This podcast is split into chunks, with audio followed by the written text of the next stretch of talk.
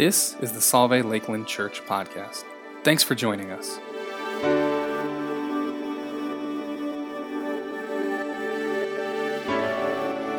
Solvay Lakeland Church is the community of Catholic believers from St. Cecilia and Our Lady of Peace churches in Syracuse, New York. Our podcast is here to help encourage and edify you in your faith.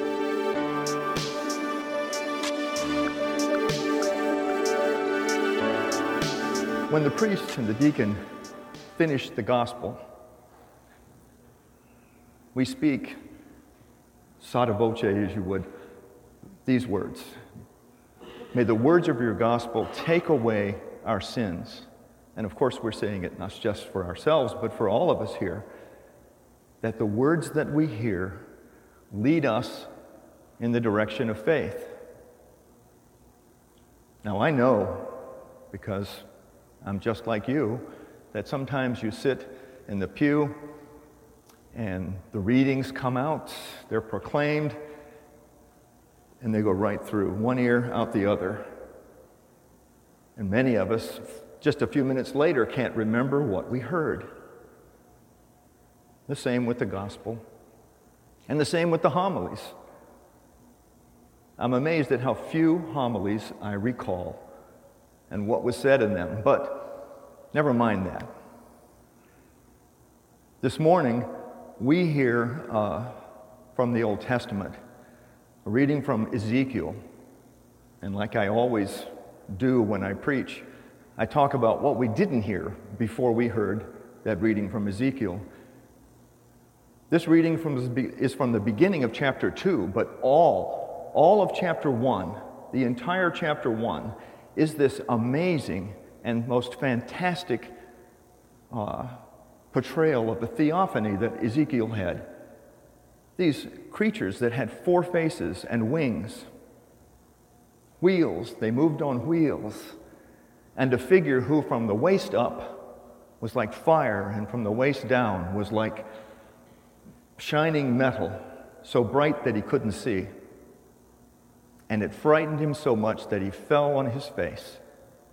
And then we heard, but the Spirit set him on his feet. And what spirit is that? Most of us don't think that in the Old Testament the Holy Spirit had anything to do, but of course the Holy Spirit's always been with us. And that's what set Ezekiel on his feet. He had faith. He was scared to death of what he saw, and who wouldn't be creatures with four faces. That would bother me a little bit. But nevertheless, his faith in God, he knew that this was God who was getting him ready to hear something, made him stand up and be ready to hear it and act on it. To hear it to, and heed it, to hear it and act on it. And that's why we come here, not just for the Eucharist, which sustains us and nourishes us and give us, gives us the courage and strength to do what we're supposed to do with what we hear in the Word, but to hear the Word and heed it. And St. Paul tells us that he's been given a thorn in his flesh. And we have no idea what that was, and of course, everybody and their brother and sister like to speculate about it. Maybe it was some temptation to lust or to greed, or, or maybe it was a physical ailment. Who knows?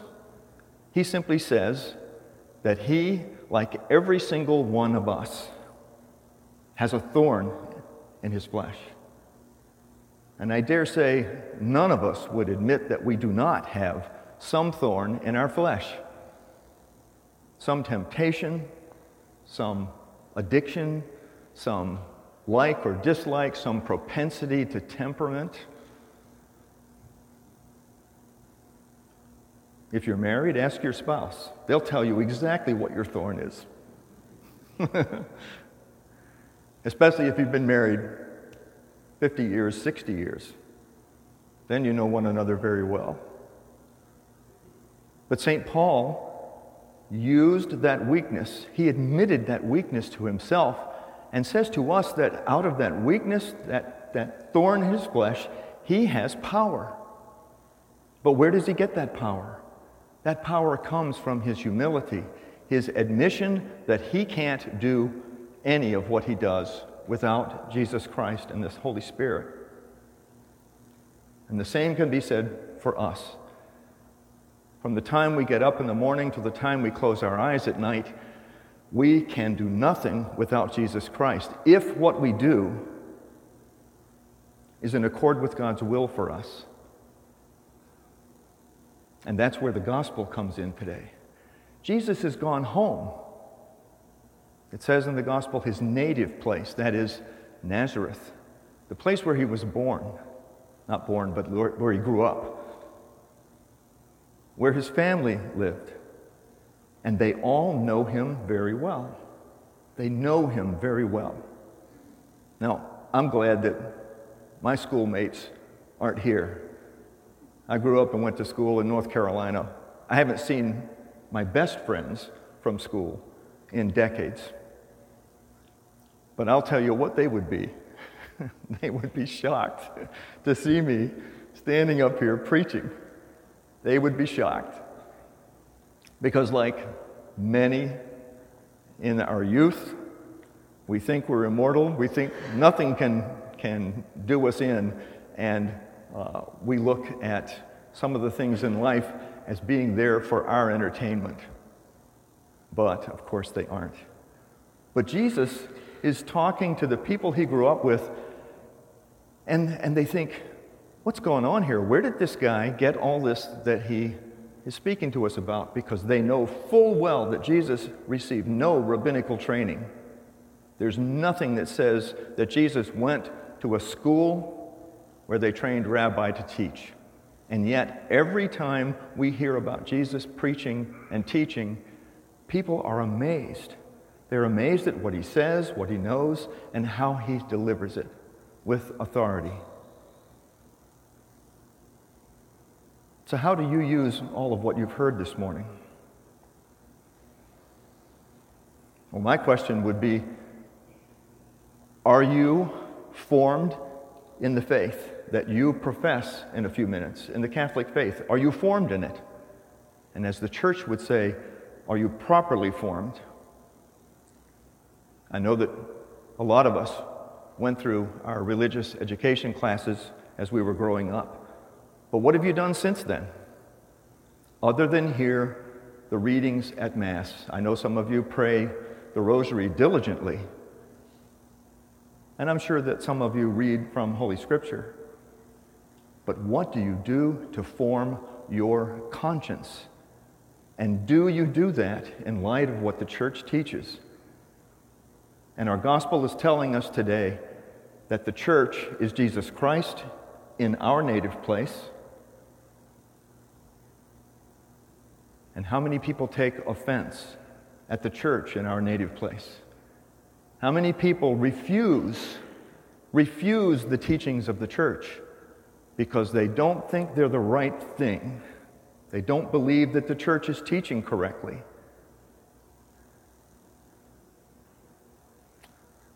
I've done that in my life. I thought I knew better. But of course, as someone wrote, give it a chance. If you don't like it, we'll give you your misery back.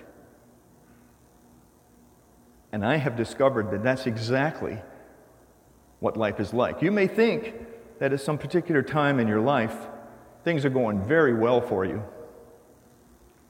But sooner or later, some things don't go very well, do they? And for some people, you would think things never go well. That if it weren't for bad luck, they'd have no luck at all, right? But the way that you get through any day, good or bad, is to accept your own weakness. Accept that thorn in your flesh. As the church says, embrace it. How do you do that? Well, you do it with help from the Holy Spirit, of course, through your prayer life. And prayer life is like anything else that you do that you want to do. If you want to do it well, you do it again and again. You think about it, you study it, How can I do it better?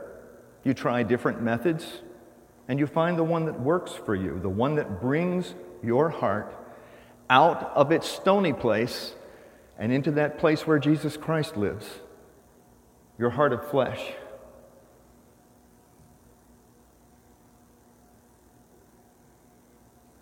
In our native place, we take offense at the church. I know most of you would think, oh, not me. I don't take offense at the church, but how many of you adhere to the precepts of the church? Support the church? Receive communion worthily? Have gone to confession?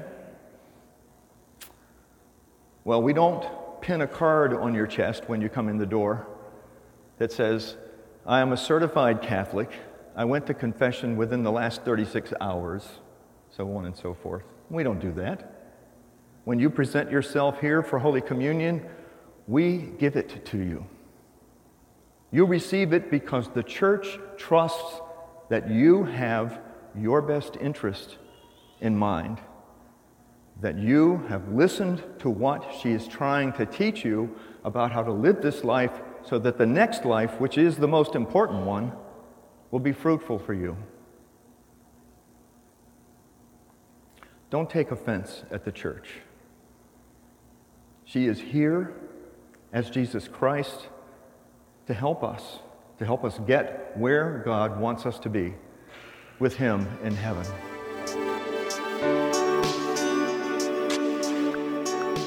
Thanks for listening to the Solvay Lakeland Church podcast. If you have any questions about Solvay Lakeland Church, our campuses, or any of our ministries, please visit us online at solvaylakelandchurch.org.